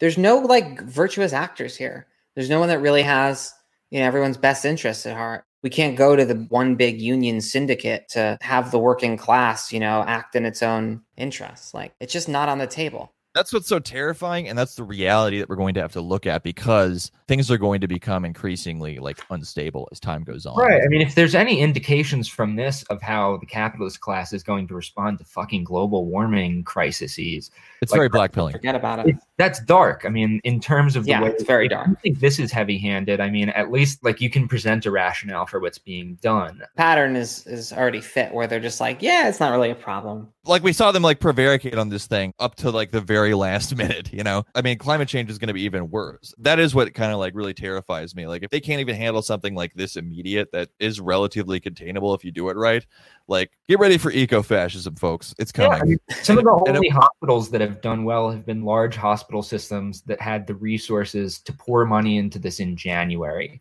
when they saw, okay, there's a cluster of pneumonia in China that's caused by coronavirus, and we don't know whether it's going to escape or not. And so these larger university healthcare systems, for example, can pour a bunch of money into preparedness for this if they perceive that it's going to be a financial fucking disaster for them. But most market actors don't really have the capital to like anticipate things in that way. And then the state really only gets involved when it's too late by nature you know back to that rock and a hard place because the state is only going to start once a lot of those targeted interventions we talked about are completely off the table. And now like there's no time to get testing for healthcare workers and there's no time to do this and that and actually helpful interventions. Just shut it all the fuck down because they waited so long too. Baudrillard did a good job of explaining, you know, the time that we were entering, you know, between the coked out gibberish and perhaps the motivation for being on whatever he was on when he wrote this was the melancholy like disappearance of some kind of actor that could have done something to prevent this sort of simulacrum from rising. It's hard to imagine like the scales falling from the eyes and people getting all real sincere for a while, mainly because we've all experienced moments like that, like maybe like post 9 11 or something, that quickly became incredibly farcical. At least post 9 11 around New York City and even in the suburbs around New York City, there was an actual sense of sort of solidarity that wasn't like just manufactured or fake. But then very quickly, it became this like gamed farce. And I guess sort of the question is, and I guess this will really be tested by the increasing intensities of crises, not just economic, that we're going to be coming up against, ecological crises and more health crises. Is the simulation really going to give away in any meaningful sense? Like, how do we see ourselves getting out of a phase like this? Would it require the resumption of outright domination instead of hegemony management thing? You know, like a return to hard politics? Is is that what it's going to take? Is Um, the price of progress that's, not, that's not what I'm saying. what I'm saying is like, is there any chance that you know, when there's like 400 million dead from climate change flooding or something. Is our response really going to be that different from, you know, what you would see on like the Something Awful forum or like 4chan? Is there going to be like a renewed sense of connection to, you know, what's important? Because I would probably answer at this point in the negative. Really? Like, I don't see this letting up just because we get democides. I think I mean, we would have like the world as such. It would continue in this kind of smug simulation way. Like I, I don't see that giving just because we enter into a scarier period. Well, I disagree. I think if like food security was threatened for a, lot of people, I mean, basically, if any, if their expectations were dashed in a consistent way, where they felt okay. they no longer had any skin in the game, you know, if they were truly proletarianized, okay, um, if you're fucking with people's ability to put food on the table for their families and friends, I think that becomes like a very fast injector of conflict. And so I would say that, I mean, even if you look at what the lockdowns have caused in terms of the isolation has caused some people to go into despair and depression, and it's caused some people to realize, like, even if you were an introvert, for example, or you were, you know, kind of isolated, that you really miss people. And that doesn't have to mean that you want to go out and like have a totally intimate, like bonding experience every night, but even just the anonymity of society running at a given time. You know, if you're in a store or a bar and you're just kind of among the bustle of people. And I think that these lockdowns have kind of awakened people's like realization of, you know, to an extent, the uh, interconnectedness of sociality and well, there actually maybe there is a fucking social because look what happens when you fucking don't feel like there is one. The walk out of that point, I think it will come in like fits and starts. Like there's not gonna be like a smooth or even development, either like temporarily or like spatially. In other words, like it'll hit other places and populations in certain ways at certain times. This antagonism, I feel like, has been ongoing in places like in the third world. Like it's already active and live. So you know, like the simulation shit is like first world problems, you know. By definition. I think it kind of validates what we're saying, if anything, because the stuff in the third world kind of points to the you know you look at 2019 was kind of the year of protests in a lot of ways abroad especially yeah i suppose that's the question really like do we get a reassociation of the proletariat out of this stuff because look i agree if there's fucking with the food supply the ability for people to you know reproduce their lives which by all accounts that's exactly where we're headed. You know, if that happens, then it's possible that we might see some kind of reassociation of the proletariat. And if that happens, sure, I could see us being ushered out of the age of the simulation. But it's important that it happens in a certain way and not like the uh, Michigan Liberation Front or something, where it's like, uh, I'm sure we're all familiar with the hashtag Liberate Michigan. If you want to talk for another hour, we should keep going with this. Why? Because that's the real movement now? Because I don't know if society will get behind that. I just know that it's a big can of worms. That's all I'm saying. If we don't get to work, you don't get to work. Freedom is essential. Fear our community is struggling. My husband is on unemployment for the first time in our life. And it's unwillingly that we're taking unemployment. We want to go back to work. Time for our state to be opened up. We're tired of not being able to buy the things that we need, go to the hairdressers, get our hair done. It's time to open up. Ready to stand defiant against this governor and open up business tomorrow. Lock her up! Lock her up! Lock her up! Lock her up! Lock her up! Lock her up! Lock her up! Lock her up! Uh, my name is Joseph Dixon, and I came out here to support uh, the Michigan businesses and uh, stand up for the, the rights of our fellow Michiganders. And we believe that uh, the governor has overreached and overstepped her rights with our uh, freedoms. Are you concerned about this virus? I was in the beginning until I've done my research and found out the realities and the the the the media's overreach on it and uh, that it's not as serious as they made it out to be. And that's why I am here because I feel that they are overreaching, overreacting, and uh, crushing our small businesses, crushing our economy. I see you're wearing a mask, so you appear to have some level of concern. Yes, well, I have concern. I have just common courtesy for people. I might be uh, here today, I might be a Republican, but I have common sense and I do have concern and respect for everybody. What would you say to the governor if she's listening right now? I would say, Governor, open our uh, economy on May 1st and um, respect our rights and our freedoms. All right, that's a, a, little bit of the sentiment we're hearing here. A, a lot of these folks, uh, a number of them that we've spoken to, are small business owners, are uh, or are here on behalf of those folks who say simply they want to see people get back to work. Some more folks here that uh, we might be able to speak with. Sir, what brought you out here? Where are you from? I'm from Jackson, Michigan. And what brought me out here is I'm a small business owner, and she's putting me out of business. What type of business do you own? I own a painting company. What What would be your message if the governor is listening? To listen to the people. We have common sense. We're not children. We know what's right and what's wrong and how to take care of ourselves. I've had a quadruple bypass. I've had a heart attack, a stroke, and I'm still not afraid to go out in public. It's how you take care of yourself we're not, like I said, we're not her children. Follow common sense. Stay away from people. You know, not totally stay away, but you have to social distance a little bit. But until this virus runs its course, it's going to stay here. And all we're doing is hiding from it.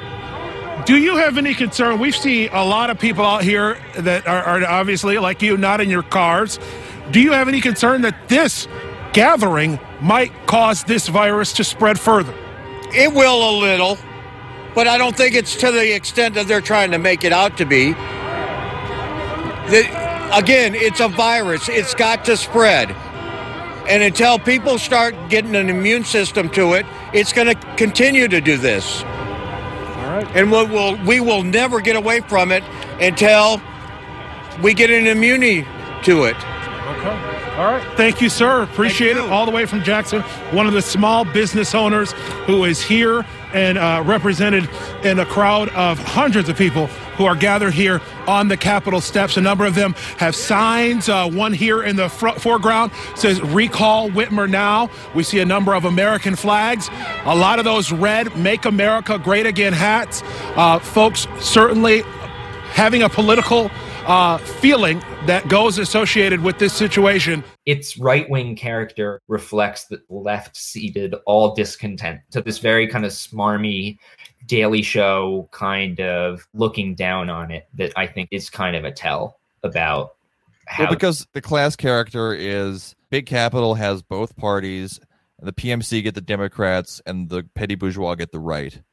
So right. yeah, the critique of like the Republican like protests are gonna be like PMC, all hail the nurses and first responders, right? Like that's that's gonna be the class character of it. But you don't see like a kind of mass group being like delving into the complexities of how you might yeah. like actually manage this like a communist. I think it's way. a much more dispersed thing when you look at what what would be the real movement. I mean, I think that you could call stuff like the astroturfed right wing stuff, though I do think that obviously stuff like that is going to be of a mixed class character. I mean, you can look at for a very different manifestation or example of that. We can talk about the yellow vests, right? Like, I do think that it had social content, even though it was mixed class between um, the middle class and the proletariat. Like, right, but that was less politically delimited. The yellow vests are less a creature of the right than what's happening in Michigan. I was about to say that it's less so the dynamic here, but I just want to point it out because it plays some role there and the kind of refusal of the left to examine you know things in a complex way. But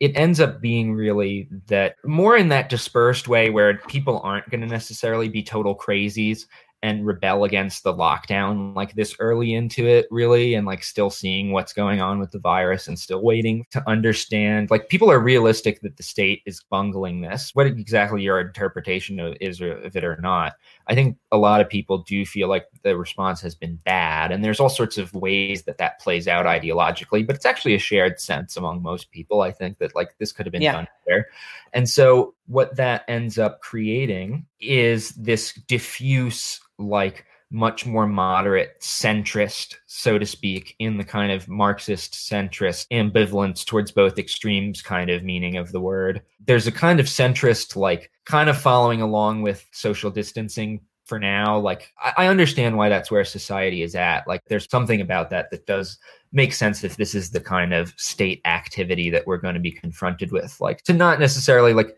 on an everyday level, I'm not going to run out there and like perform acts of great rebellion. I might try to resume my life or or not act as paranoid as some other people, but I am going to take some precautions. And so the extreme form of this that comes in people being like the manifestation of it as the protesters is like it's a reflection in a kind of abstract way of what I think a lot of people are thinking, but it doesn't end up being as nuanced as what I think a lot of people are are feeling, especially in the proletariat, which is like, eh, I'm not sure about this, but not necessarily going out and being a kook and getting all political about it.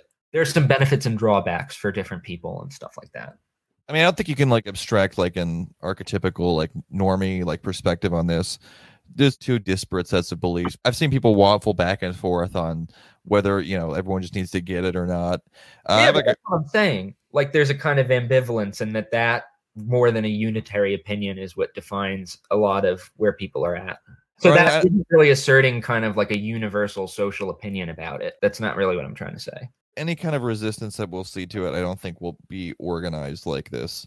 I think it will just be people just kind of like half-assing it or ignoring orders which a lot of people already do because the proletariat doesn't really have any political institutions like what we have is basically like these protests are clearly led by like the petty bourgeois and like big capital. Like the petty bourgeois are the ones out on the front lines of this, and like big capital are like their backers. I do and, think there's something to be said for like we don't need to necessarily be cruel about. I mean, maybe a landlord, it's it's kind of less important to me, but like somebody who owns like a small barber shop or or something like that. I mean, we have to balance this with a Marxian sense that like you know, if you're a small business owner and you hire laborers, you do end up exploiting them. And sometimes working at a small business can be worse than working at a big box store or something yeah. like that. But I do think that, you know, when you see somebody who owns a tiny shop, maybe they're them and their family are the only people that works there or something like that. And it gets like annihilated by this thing. And like a lot of good restaurants, maybe immigrant restaurants, ethnic restaurants, that kind of thing that are just going to get wiped out by the complete shutdown of the restaurant business and all of the laborers of you know a kind of a much more diverse background than some of what you're seeing in the protests themselves. But actually they they do because of capitalism have some alignment with these small business owners in terms of where they draw their wages from. And you know there's not a lot of faith in the state providing like an actual alternative in terms of like more than $1200 it's going to be insufficient so people do want their jobs because they know welfare is a joke in this country. And so it ends up causing problems for workers these like grievances that the petty bourgeois have and i'm not talking about that you know we need this like perfect class cooperation or anything but honestly if somebody who owns like a small family immigrant business like small business like loses it i'm not necessarily going to dance on the thing's grave like you know even if they're a republican or something like i, I don't you know I don't, okay right but you know i guess the discourse is about someone who wants a haircut you know like it's not going to kill you to cut your own bangs I'm not going to be happy if the most sympathetic possible idealized small business owner in the classical American like liberal or right sense. Bob from you know, Bob's Burgers. Basically, Bob from Bob's Burgers loses his business. Yeah, it's not going to like make me smile. It's not going to like put a spring in my step. But I, I didn't mean to imply it would. But think about look, we are talking about often petty exploiters here, not just individual kind of like sole proprietors. Just because it's going to like put a tear in our eye if like the Italian place from Do the Right Thing gets shut down. It's um, it's like you know because he's trying to feed his family. Yeah, listen, the reality is like not quite so clear cut. Although like, that was kind of the theme of that movie, wasn't it? I've been reading about your leaders, Reverend Al, Mr. Do, Sharpton, Jesse. Keep hope alive. That's fucked up. Keep hope alive. Hey, that's fucked. Don't talk about Jesse. And uh, even uh, the other guy, what's his name? Uh, Farrakhan. Farrakhan. Uh, Minister Farrakhan. All right, sorry. Minister Farrakhan. Anyway, Minister Farrakhan always talks about the so-called day when, when the black man will rise, we will one day, what does he say? We will one day rule the earth as we did in, in our glorious past? Yeah, that's right. What past you talking about? I mean, what, what did I miss? We started civilization. Man, keep dreaming, man. Then you woke up. Pino, fuck you, fuck your fucking pizza, and fuck Frank Sinatra. Yeah? Well, fuck you too, and fuck Michael Jackson. Dago Wab, Guinea, garlic bread, pizza slinging, spaghetti bending, Vic Damone, Perry Como, Luciano Pavarotti, Sole Mio non-singer motherfucker. You gold teeth, gold chain wearing, fried chicken and biscuit eating, monkey, ape baboon, big thigh, fast running, high jumping, spear chucking, 360 degree basketball dunking, titsoon, spade, mullignan. Take your fucking pizza pizza and go the fuck back to Africa. Yo! Hold up! Time out! Time out! Y'all take a chill. You need to cool that shit out. And that's the double truth. Come here, doctor. Man, I gotta go. I'm working, I'm here, working, I'm working. Doctor, this is the mayor talking. All right, all right. Doctor, Come on, what, what? always do the right thing. That's it? That's it. I got it. I'm gone. Hey!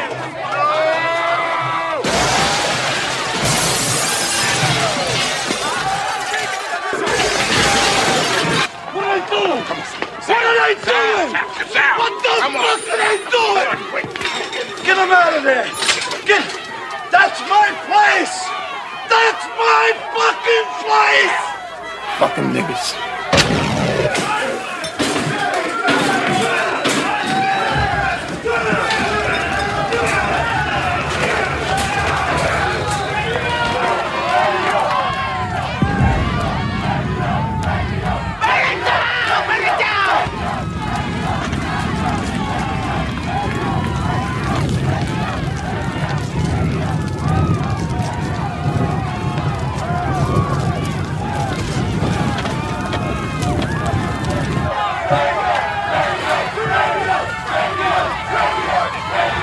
Come on, let's clean house. Shit.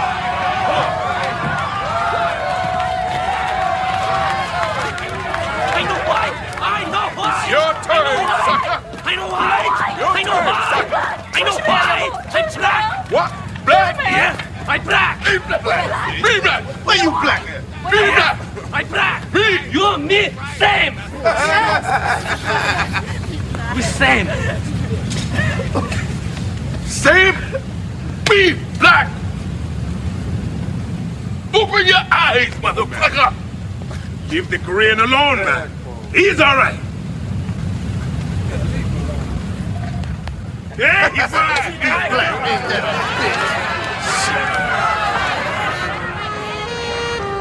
What do you want? I want my money. I want to get paid. You don't work here no more. Sal, I want my money. Your money couldn't begin to pay for the window you broke. Motherfucker, window. Radio Raheem is dead. I know he's dead. I was here. You remember? He's dead because of his buddy. That cocksucker started all this shit. He's responsible for that kid's death. And he wanted to close me, and you stood there like a fuck, and you watched him burn me down. I watched it. I also watched the cops murder Radio Raheem. You didn't get over from the fucking insurance anyway, Sal. You know the deal. What the fuck is wrong with you? This ain't about money. I could give a fuck about money. You see this fucking place? I built this fucking place with my bare fucking hands. Every light socket, every piece of tile, me with these fucking hands. You know what the fuck that means? Yeah, it means pay me my motherfucking money. That's what it means, Sal. Hey, Mook, it's the Mook Man. I see you walking down the block, going home to your kid. Now, the news and weather. Our mayor has commissioned a blue ribbon panel, and I quote, to get to the bottom of last night's disturbance. The city of New York will not let property be destroyed by anyone, end quote. His honor plans to visit our block today. Maybe he should hook up with our own, the mayor, by him a bid. Your love daddy says, register to vote. The election is coming up. There's no end in sight from this heat wave, so today the cash money word is chill. That's right, C H I L L. When you hear chill, call in at 555 LOVE and you'll win cash money, honey. This is Mississippi. That's all for this chat. So apparently, our dialectical crystal ball wasn't plugged in or something, because when we recorded this, we had no idea that in about a month's time, the revolts in response to the murder of George Floyd by Minneapolis police would turn into the reemergence of the proletariat, essentially, as an actor in American politics in 2020. I think that gives some legitimacy to the hope on display from Jake and Grant, although I will say with a heavy heart that recording this on Election Day 2020, we don't hear a whole lot about those revolts anymore, and we seem to be firmly back into simulation territory. Personally, I'm glad that there was a real movement that came out of this for better reasons than just anti shelter in place order sentiment. And I really hope to see it continue, so I really hope that doesn't sound smug. Another sort of dialectical crystal ball failure, worthy of note. Grant's points about Sweden held up at the time until just recently, towards the end of October, where COVID rates started to spike. However, Jake's point about Vietnam still appears to stand as of recording this outro.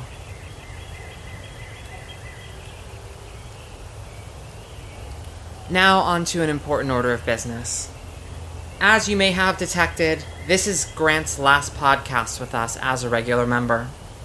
Before getting into why that is, I'd like to get into why I've considered Grant a comrade over the years that I've known them.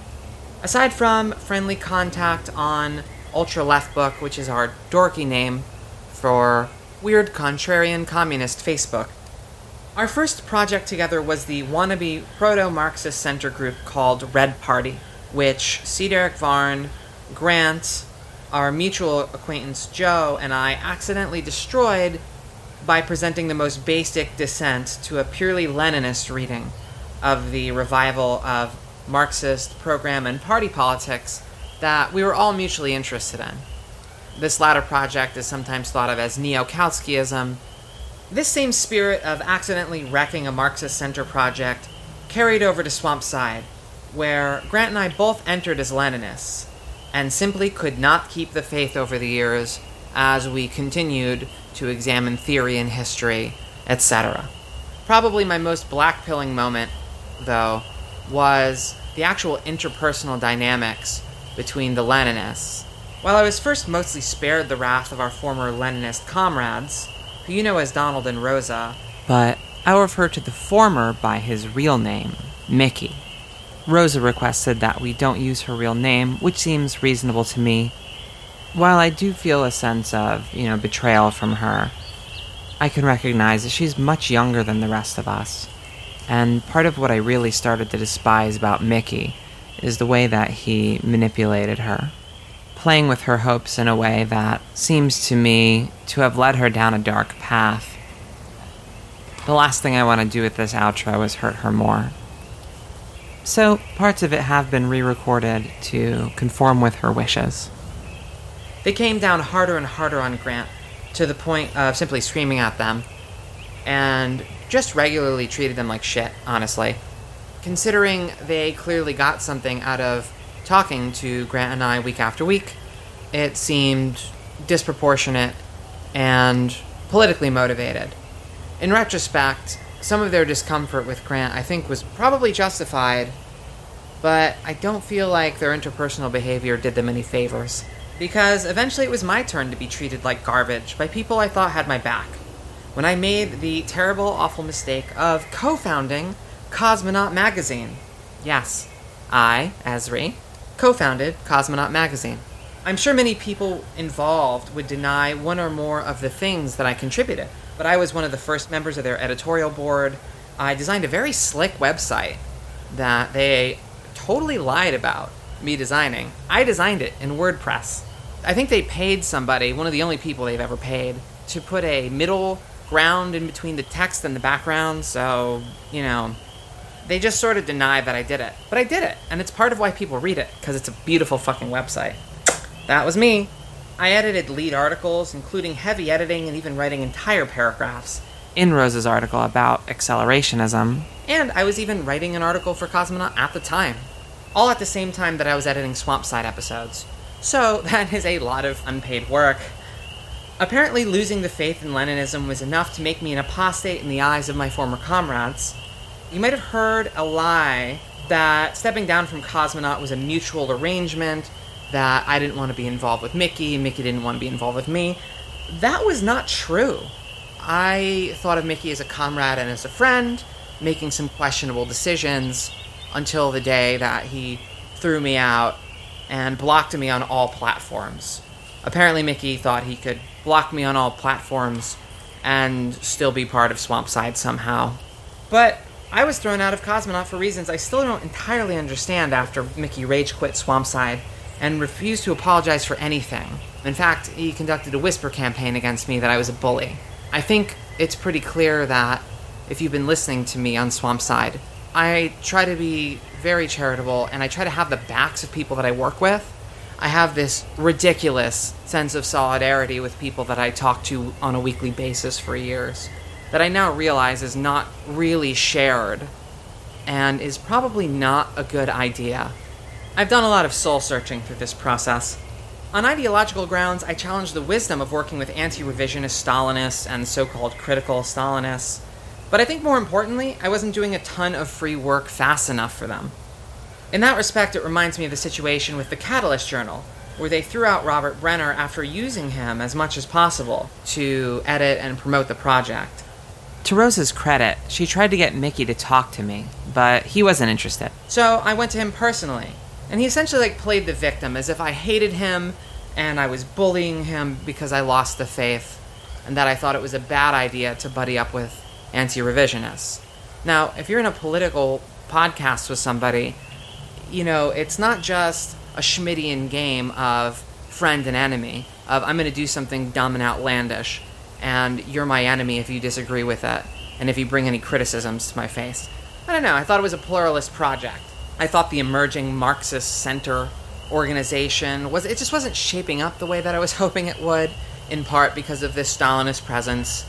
And you know, I didn't think that Cosmonaut should orient towards it. Now whether Mickey acted unilaterally and then people just sort of covered for him, or if he, you know, had the general will of Cosmonaut on his side is really immaterial to me because nobody, you know, sat down with me as, you know, we're the Cosmonaut editorial committee and we really need you to step it up. Or this or that. There's really no process like that. But he asked me to step down from the editorial board, and I obliged, believing I would still be welcome to be involved with the project I started.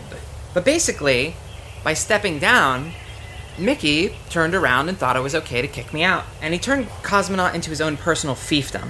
Nobody involved with it bothered to dissent or complain that I was treated unfairly, which I'm sad to say does include Rosa.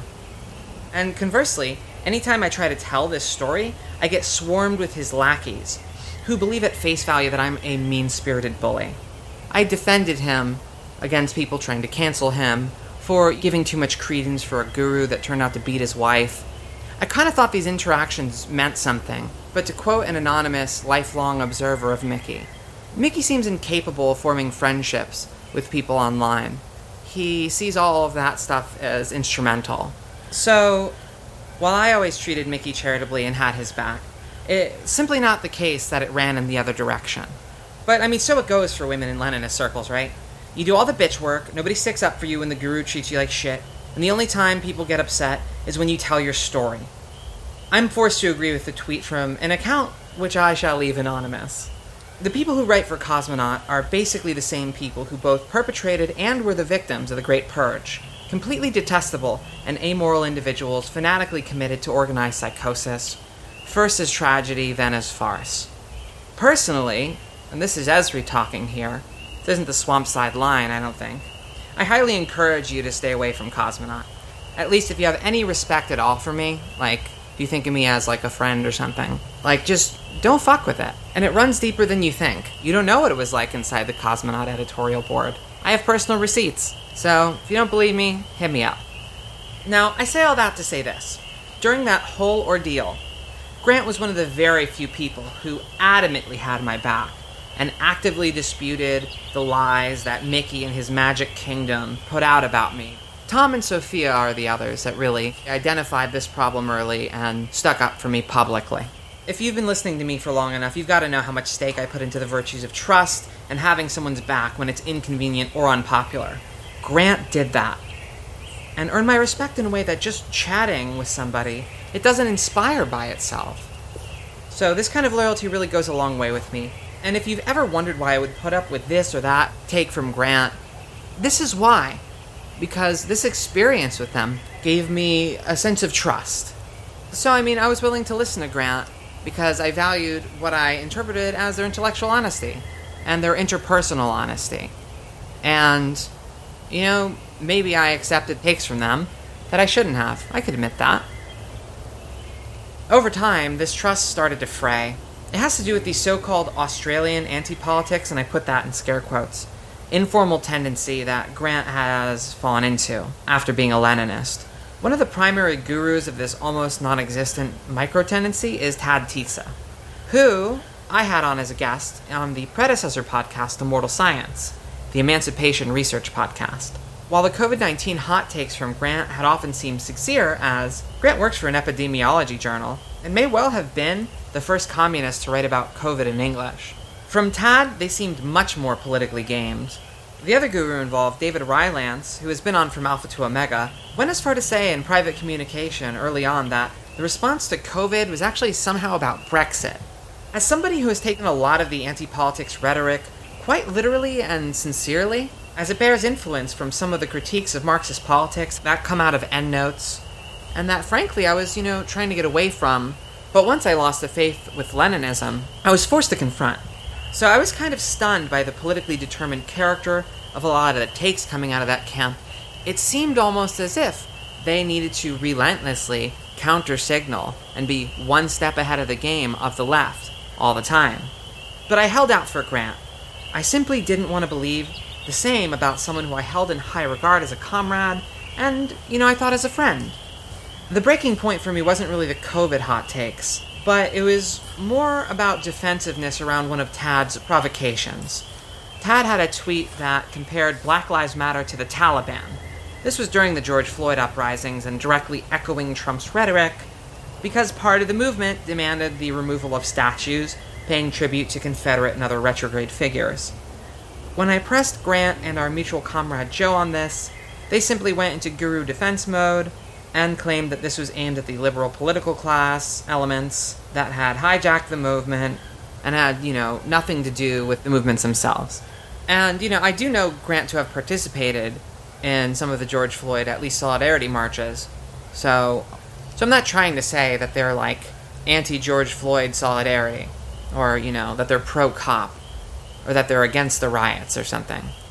It was just that when I compared Grant's extreme charity towards the more clearly right wing protests to the shelter in place orders to this obsession with counter signaling the left that ends up with mocking the only thing that could even plausibly be called the real movement of the proletariat in our lifetime, I decided it was time to part ways politically.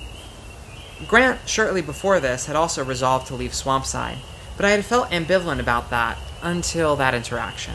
Now the feeling was mutual.